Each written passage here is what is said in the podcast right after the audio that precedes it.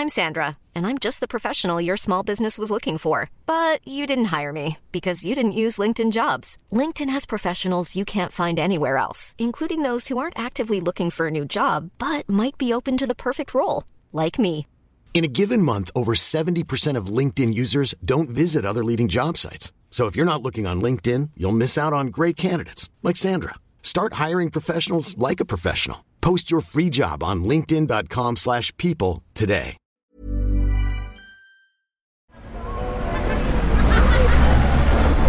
Podcast Network Asia.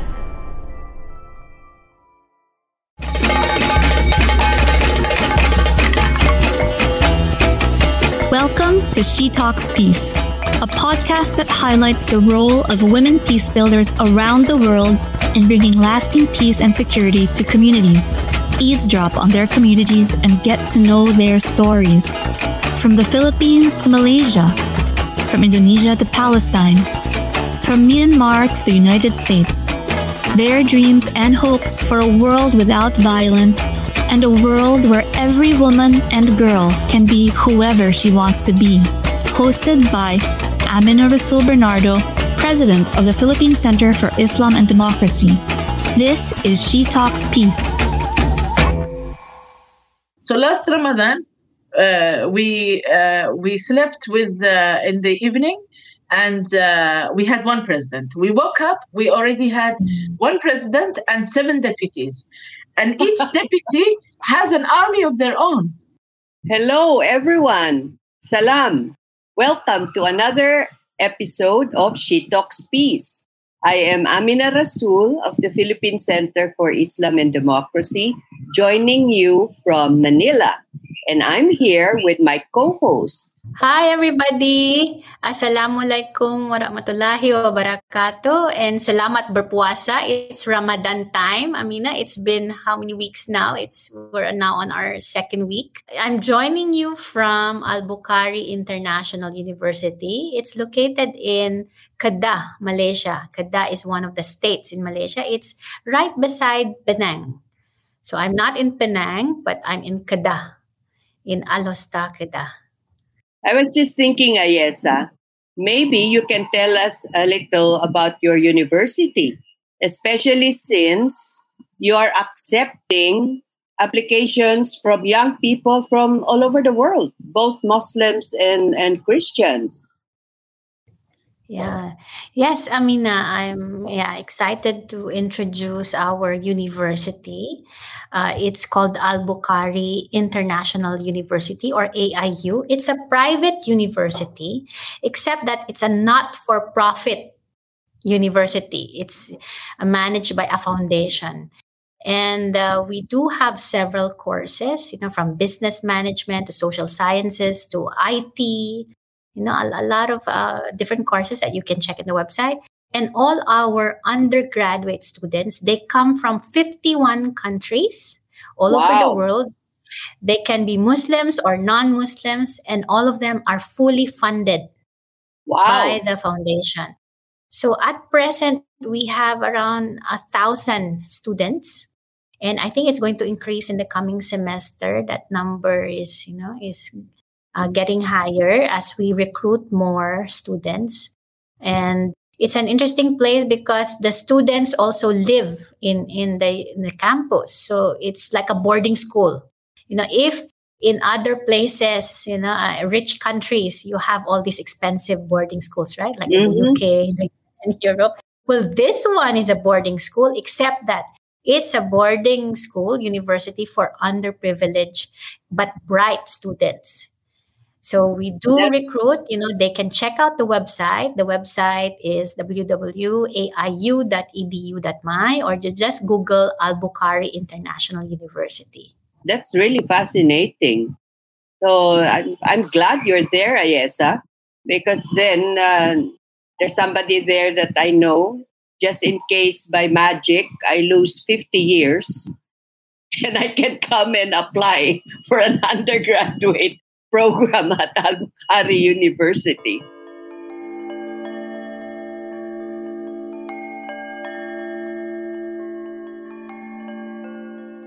You know, many years ago, my organization, the Philippine Center for Islam and Democracy, we actually suggested to several embassies why don't they host iftar and the first time that the US embassy in the Philippines hosted iftar was because of our suggestion so we actually helped the US embassy it was then ambassador Ricciardone I think we helped them organize it I made the same suggestion to the British ambassador to the Australian ambassador, and they did the same. So we also helped organize that. So next week, actually, Ayesah, if you were here, we'd invite you.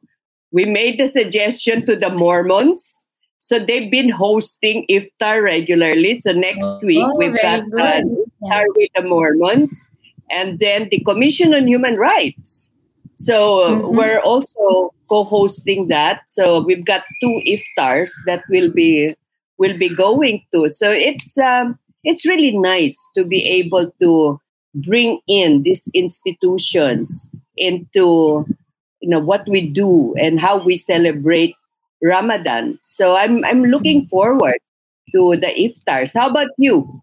Yeah, here in uh, in the university the other day, last Monday night, yeah, we had an iftar for the residents, for the the staff who live here in the campus. So we had one uh, in our own hotel. The university has its own small hotel. It's a 50 bedroom hotel uh, with all the facilities, but it's only being used for university purposes. Uh, but tomorrow night, uh, it has been announced that we will have an iftar and prayers together with the students, so the whole community. Uh, the students and the staff, we will be uh, celebrating uh, Buka Puasa tomorrow night. To our dear listeners who are unfamiliar, during the month of Ramadan, Muslims, the Muslim faithful, fast from sun up to sundown, no food, no liquids. But uh, at sundown, when we break our fast, that's called the iftar. And uh, in places like uh, Saudi Arabia, Dubai, when I I'd go and, and visit, it's like uh, festivities every night. And I yes, when I visited my dad when he was ambassador to Saudi Arabia, uh, after mm-hmm. the breaking of the fast, he'd take us to the souk. And we'd walk around, and even the, the sellers of gold, you know, the souk for gold, they would give discounts, and sometimes they would give little trinkets made of, you know, mm. gold. It was it was really amazing. Never never saw anything like that in my whole life. But I was just wondering, Ayesah, how are Muslims in war torn countries managing Ramadan this year? Like yeah. uh, Muslims were, for, for instance, in Ukraine. An article mm-hmm. that uh, I came across shared about how last year they weren't able to really celebrate. I mean, understandable, right? You have the curfews, you have the mass out migration, you have the men going off to war. But mm-hmm. uh, this year, it's a little better. But that's Ukraine, where things are a little better in some areas.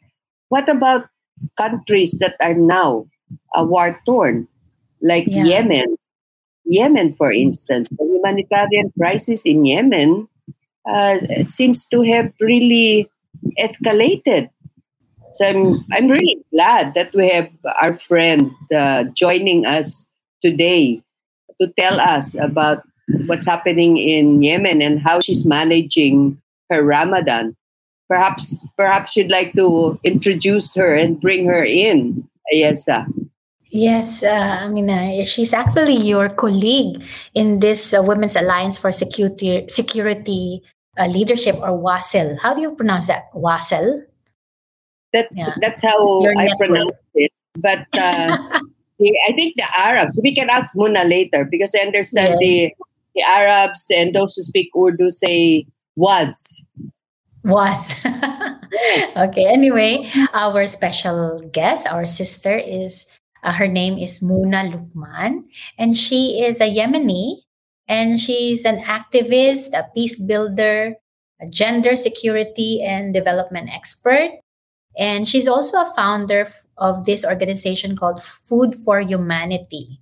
And this organization is women led, and it has been doing a lot of uh, good work in providing emergency relief, training, and livelihood programs in war torn communities in that country.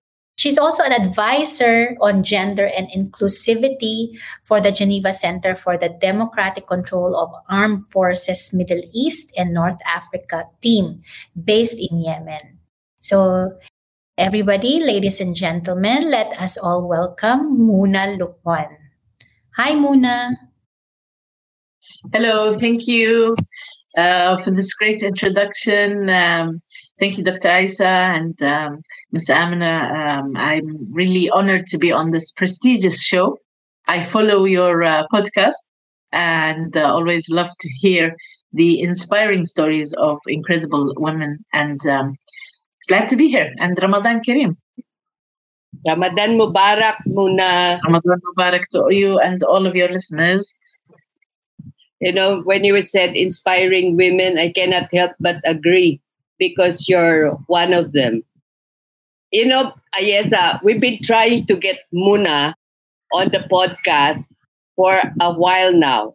And I think five different times we have to keep changing because Muna is uh, lobbying all over the world. She's in mm. Canada, she's at The Hague, she's in New York, lobbying for an end to to the war in uh, Yemen. So Muna, how has Ramadan been going for you? It's been good. It's um, um, moving quite fast. Usually in Ramadan, it's like a lot of pressure for me, especially and those who are wor- working on humanitarian and charity issues, especially that the people really are suffering uh, as you rightly stated. And in Ramadan, the suffering becomes even more exasperated. Uh, people don't have water, they don't have gas, they don't have anything, they don't have shelter. People are in in areas where there is no shelter, they're under attack, and so it's it um, it really is uh, devastating for us. Trying to fundraise and uh, provide them with food, shelter, and water and medicine. At the same time, to give a, also a positive stand is that um, we are hoping in the next couple of hours, maybe the few next few days, we're not sure, but we're um, holding to our hearts and prayers that we will have um, a full uh, ceasefire. So uh, things are happening right now as we speak. That um, there are some meetings happening, led by the UN. But this mm-hmm. time it's a little bit different. I hope which we'll maybe speak about that a bit later. But we have the regional actors now getting together. Uh, so uh, this is something that we've always advocated for that we need peace on different levels for Yemen. Inside Yemen, with the locals, and also regionally and internationally. We were missing some parts. So that's that's something to uh, be hopeful for, I hope. Planning for your next trip? Elevate your travel style with Quince. Quince has all the jet setting essentials you'll want for your next getaway, like European linen, premium luggage options, buttery soft Italian leather bags, and so much more. And it's all priced at 50 to 80% less than similar brands. Plus, Quince only works with factories that use safe and ethical manufacturing practices. Pack your bags with high-quality essentials you'll be wearing for vacations to come with Quince. Go to quince.com slash trip for free shipping and 365-day returns. Spring is my favorite time to start a new workout routine. With the weather warming up, it feels easier to get into the rhythm of things. Whether you have 20 minutes or an hour for a Pilates class or outdoor guided walk, Peloton has everything you need to help you get going. Get a head start on summer with Peloton at onepeloton.com. That's that's wonderful news. Wow. You know, until Al, Al Mutawakkil was our guest last year. And when she was our guest, um, she was a little bit optimistic that you know peace was coming and then things got worse So now things are again going back uh, on track. Isn't that fantastic, Ayesah? It's really good news now that it's Ramadan. Yeah. Uh, Muna, maybe you can also educate us. What is the population now of Yemen? I think we're more than uh, 22 million uh, now. Uh, most of them are suffering. Can you imagine? Millions and millions are under the poverty line. Mm-hmm. So that's really um, uh, heartbreaking. And and the problem is that we have different layers. And this was before the war, by the way. This was before the war. Uh, the war just made it even worse. But even before the war, we had very low uh, income rates. Uh, we had poverty rates. People um, were suffering on different uh, levels. Uh, the high corruption in Yemen. Uh, it was led by uh, very corrupted leaders, still is and I think they have contributed to uh, all of this suffering.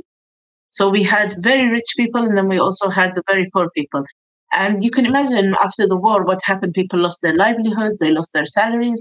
People right. haven't had salaries for many years now. Right. And this is contributing to the violence. And and one of the things that I'm really advocating for with all my colleagues and sisters is that we need more projects that focus on the economy that mm. focus on livelihoods. Uh, this will prevent more violence because why, why do people get into uh, cycles of violence? It's mainly because they're actually in need, and these warlords are uh, mobilizing them to fight instead of building the state and the and the community and that's uh, the role uh, that we're trying to do and it's not an easy role because we're trying to step into the role of the state and the, the, the government, and that they're the ones who should be responsible for this. And so that is why uh, we we feel so much under pressure. But uh, still, I always keep myself hopeful because um, I think that they want us to not feel the hope anymore. Because the, when when you when you have a community which is in despair, uh, they start fighting each other and they start uh, feeling the hatred. And the hatred grows the violence and the violence brings in more weapons. And so you know who's benefiting from all of that? So um, i always say that we really need to keep the community alive the community together yeah. as much as possible. Yeah. You know um, the unfpa regional director for the arab states laila baker she wrote a piece last week. I saw it uh, online. And, and let me quote her. She said, Nearly a decade of conflict in Yemen has brought untold hardship and misery to the population and left utter devastation in its wake. An economic crisis, mass displacement, damaged infrastructure, and underdevelopment. And then she said the consequences for women and girls in particular have been starved. Their rights have been an unseen casualty of war as the fabric of the country has disintegrated. And you have been really in the front, Muna, working for the protection of women and girls, working for for their rights. So, how have you been managing uh, your work uh, on this, Muna? Tell us how did you start in your humanitarian work? And what's what has it been like working with the women and girls? Well i think that um, it was a process uh, getting me to this point now. I was brought up in the uk and then i came back to to yemen and i just fell in love with this country the history the people the the humbleness and the uh, generosity and uh, so much to to give and so much to learn from so I stayed, um, um, and I wanted to uh, to contribute from an early age to uh, to build this country. Um, and I uh, started working. I was privileged to start working with many international organizations. I worked with landmine victims, with people with special needs, and that taught me a lot of things in the humanitarian field. And uh, when the um, I moved on to work with the private sector, and I was lucky to work with the HSA group, this is a conglomerate, and they are for for the past 85 years they've been um, working to provide a better um, uh, state for Yemen through uh, the economy, through supporting the economy and livelihoods. Uh, I learned a lot from them also and from their philanthropy. when the war happened, I was in the city of Taiz, and this is the cultural capital. I was the advisor to the governor of Taiz at that time, and I was very well known for solving problems. so whenever there was any issue, I would always be involved. When the war uh, happened, the men left, the authorities mm. left, and it was just mm. us, the women, who were there. And we we were all over the place trying to support people who were in the front lines who were who were trapped between the crossfire. Mm-hmm. We were mm-hmm. trying to provide water. We, we just were all over the place. And then we had people who were also children who were trapped as hostages. And I mediated to to release them uh, in, in, in more than one area. I also went to, to Sana'a and there was a lot of the airstrikes. In Taiz, my part of my house was also um, disrupted because of the uh, one of the airstrikes. I I've, i went through this the street fighting, the airstrikes, the everything that you can imagine, and that made me more and more motivated to help as much as possible. Uh, people, I felt that people didn't have a voice, and people in the international world needed to support us, needed to know uh, what was going on in Yemen, so they can uh, also pressure the warring parties. Can you tell us, uh, in your own uh, analysis, what are the causes? What were the causes of the conflict in Yemen? How would you describe cause, it as, you know, as an insider, as a Yemeni? It's a multi-layered uh, conflict. We had many grievances in Yemen. So the southern issue, they have their own issue and they have their righteous grievances that haven't been uh, attended to or uh, responded to. Then we have the uh, during the um, 2011 Arabic uh, Arab Spring, at that time, the pre- they uh, ousted the, the president, and then we had one of the best dialogues in maybe in the Arab world. It was for nine months. It was the national dialogue, and that was a national dialogue that focused a lot on the uh, state building and mm. restructuring the army and uh, human rights and everything. It was a, a real model. Now, then we had a group of rebels, the Houthi rebels, who were mainly backed by uh, uh, Iran, and they uh, turned over the and they created a, a coup d'etat, and, and then they decided that they are going to take everything by force, by military force.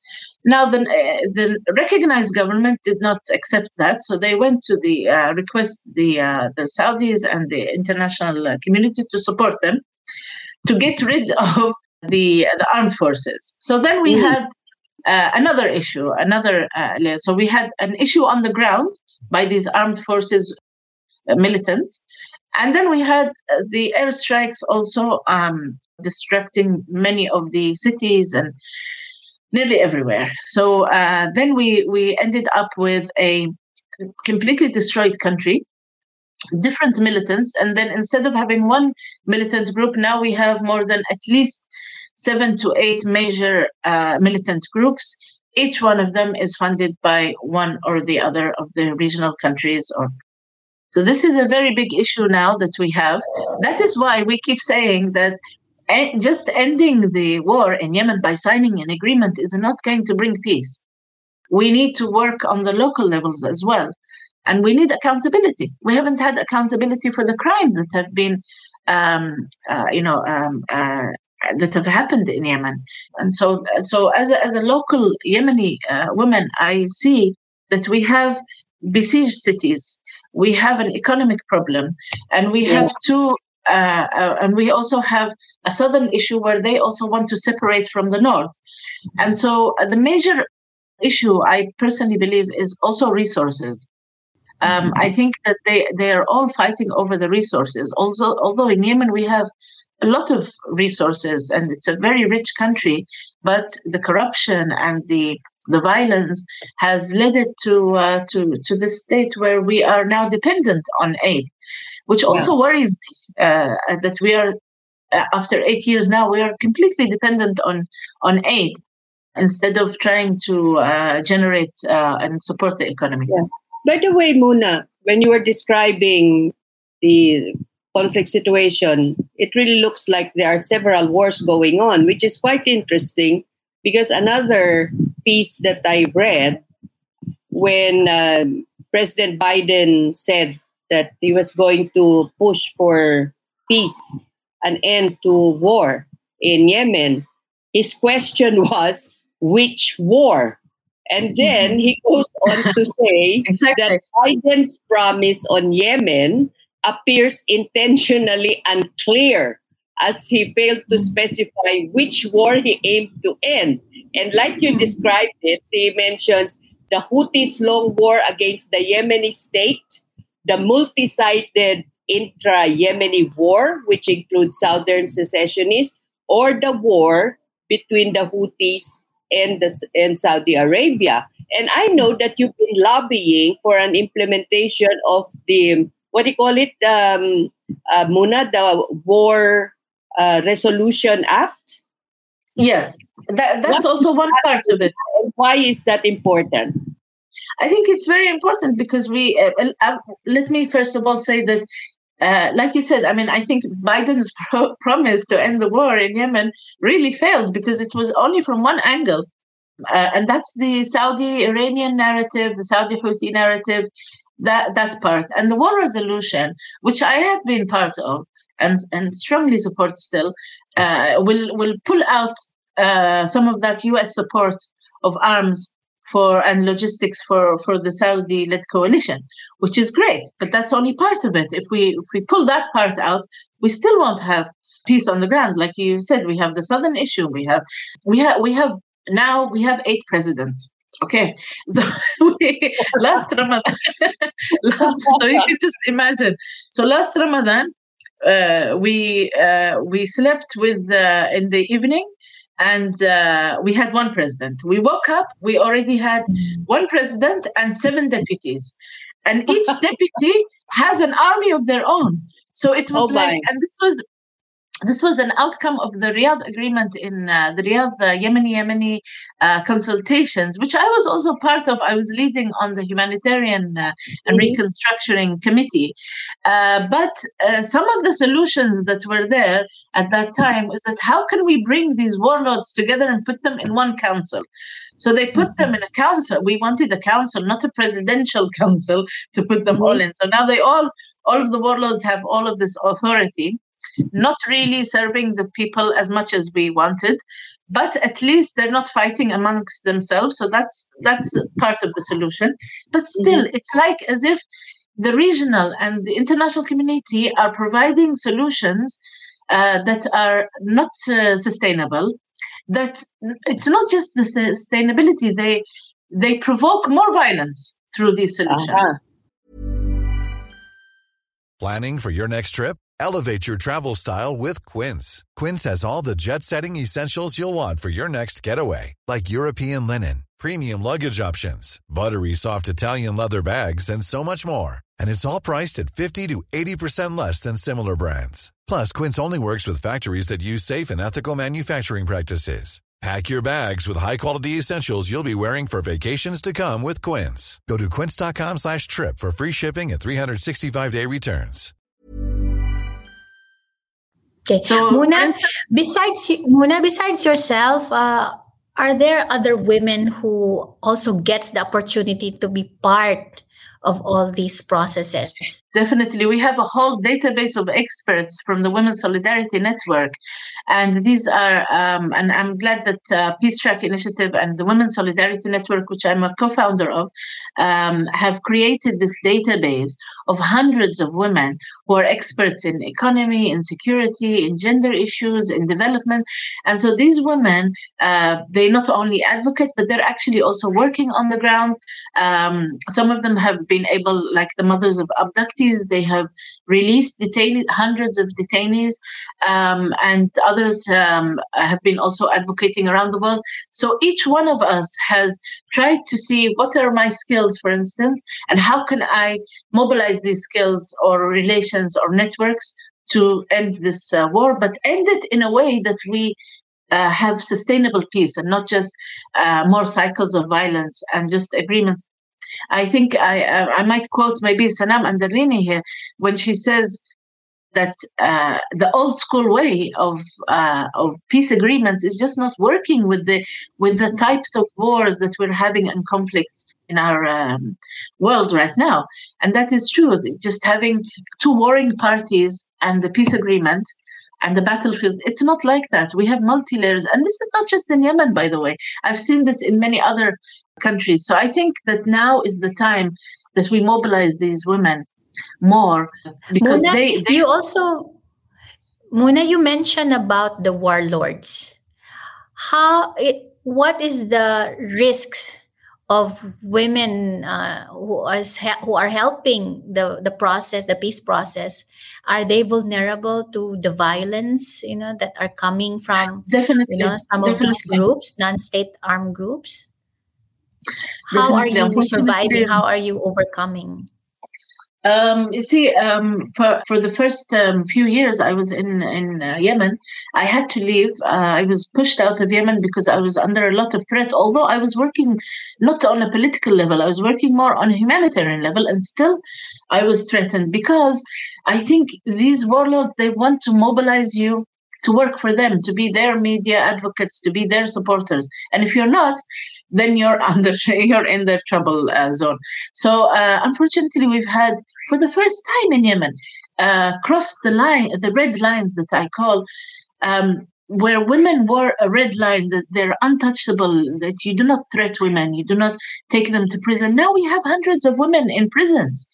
And this is unfortunately uh, in the Houthi controlled areas, they have, you know, really taken just even um, ordinary women like uh, we we have w- one um, woman who was uh, like an artist uh, and a fashion designer, and they took her, and she's in prison now, a young girl, just because she's doing something that she she's passionate about. So uh, we're really having a big um, issue with this. Uh, these are crimes against humanity, and we need accountability for this before we before we have any peace agreements. For me, accountability is more important than the peace agreements. Wow, Muna, it really sounds like uh, it's so complicated. And it's a very Uh, dangerous a place, situation. I mean, for women. and and very complicated. I mean, if you are if you're caught in Ukraine, you're a woman in Ukraine, you're in a very dangerous space because of the bombing, the rape uh, as an instrument of war. But Yemen is particularly uh, it, it's it's too complicated. You've got uh, you know the the secessionist against state. You've got um, uh, Saudis uh, funded by the United States against the Yemenis, and then you've got the warlords fighting each other. Uh, Muna, eh, eh, your the work that you do is incredible, Muna. And um, before we before we end, I was just wondering because I know that there are many who would like to help. I online, for instance, I've seen uh, calls for prayers for for Yemen.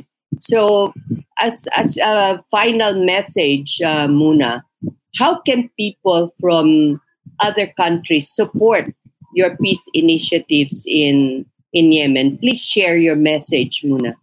Uh, thank you, Amina and Dr. Ayesah. I think that uh, it is very important uh, to educate themselves and uh, to understand from the local perspective what's going on in Yemen. That will help us a lot because um, the international media, for instance, and the mainstream media has been focusing on the narrative of the Saudi and the Houthi part.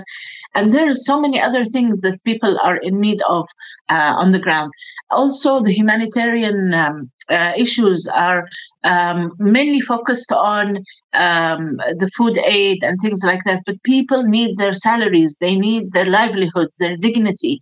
This is very important, and it will reduce the violence. So we really need this, the the support um, of uh, distributing this message and pressuring the warring parties to release the salaries to uh, and uh, so this is for the warring parties and to refrain from taking women and uh, and youth and men uh, and release the detainees. So i think one of uh, my main message would be maybe three factors. The humanitarian issue needs to be changed or transferred into a development strategy uh, not just uh, depending on aid. The second point would be releasing the detainees is such an important thing. We have thousands and thousands who haven't seen the light. Um, and the third point would be the salaries and livelihoods. People need their dignity. It will reduce uh, the violence. Um, it is really important to listen to the locals also. There are some international uh, experts who are also uh, connected to the to the uh, locals and have good uh, perspectives. But um, like you said, um, the situation in Yemen is complicated. It's multi-layered, and only those who are really living the situation in Yemen uh, and those also in the diaspora who know it very well uh, can give the right perspectives. I believe it's very complicated, but I don't believe that it, there is no hope. There is hope. Uh, we need to keep the support of those people. There are some very good organizations you can donate to also. Try to support the local organizations who are at the front lines, who are ha- who have access inside the villages and and the uh, where the people are mostly in need. These uh, are underfunded; they do not have any support. So I th- I think that would be also uh, great. And just keep Yemen in uh, your prayers, uh, especially in this holy month of Ramadan. And I think that um, we will never give up. The people deserve our support. They deserve uh, a better chance. Our children deserve uh, a better world. And uh, as much as this uh, despair of the war, it has also brought us uh, in a collective humanitarian or a collective humanity state where we are all uh, without borders anymore. We all share the same concerns. And that for me is really also important. Maybe it will change for the future of our children to have more humanity. Thank you. Inshallah, Muna. Inshallah. Dear friends, dear listeners, uh, you have heard Muna Luqman's plea for your support for peace in Yemen. And during this holy month of Ramadan, I do believe that Ayesah and I uh, share our request, our prayer that you too would support peace in Yemen, peace in Ukraine, peace. And hopefully, where, I mean, hopefully, Amina, more of our audience in She Talks Peace will be interested to find out more and read more about what's happening in Yemen. So that there will be more uh, uh, maybe more initiatives you know not only from international organizations but also from civil society organizations from our countries you know that might be uh, persuaded you know to to do more support work for uh, our friends in Yemen. Absolutely right uh, Ayesah. And who knows maybe your university can sponsor some bright young Yemeni refugees to become oh, scholars. for sure, for sure. So long as they apply, I'm sure they will be able to, you know. Yeah, so definitely you know, apply after this uh, after the show. I think uh, the future of uh, of Yemen is definitely in the hands of the young people, and they mm-hmm. need the support they need. And I think the education is is key. Um, I have a school uh, which uh, we are running at Food for Humanity. Oh, we have 500 okay. young uh, young girls girls.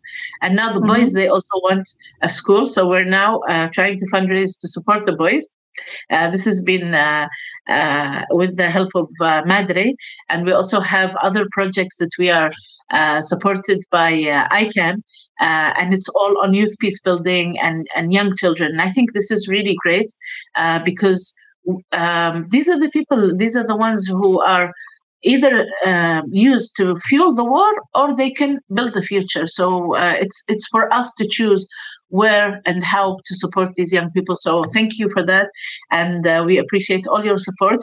Appreciate this lovely podcast, and um, hope to be on the show again soon. Okay, absolutely.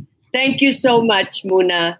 And thank you. Listeners, thank you for joining us uh, for this episode and for listening to Ayesah and me have this beautiful conversation with Muna Luqman. Until the next time, this is Amina Rasul from the Philippine Center for Islam and Democracy saying to all of the Muslims out there, Ramadan Mubarak, and to all of our other friends. Peace. See you again next week. Ayesah? Okay, thank you again to our special guest, Muna Luqman. And I'll be looking forward to applicants from Yemen. Uh, we will definitely welcome them at AIU. And uh, again, to all our audience, please do write us an email at she, uh, she talks peace uh, at podcast uh, at gmail.com. And we'll be happy to hear from you with your comments and suggestions. So again, hope to see you next time. Bye, Amina. Bye, Muna. Bye, Ayesah. Bye, Muna. Bye, bye, Ayesah. Bye, Amina. Bye, bye. Thank you. She Talks Peace is brought to you in partnership with Podcast Network Asia and Podmetrics, the easiest way to monetize your podcast. For more information, check out their website at podcastnetwork.asia and podmetrics.co.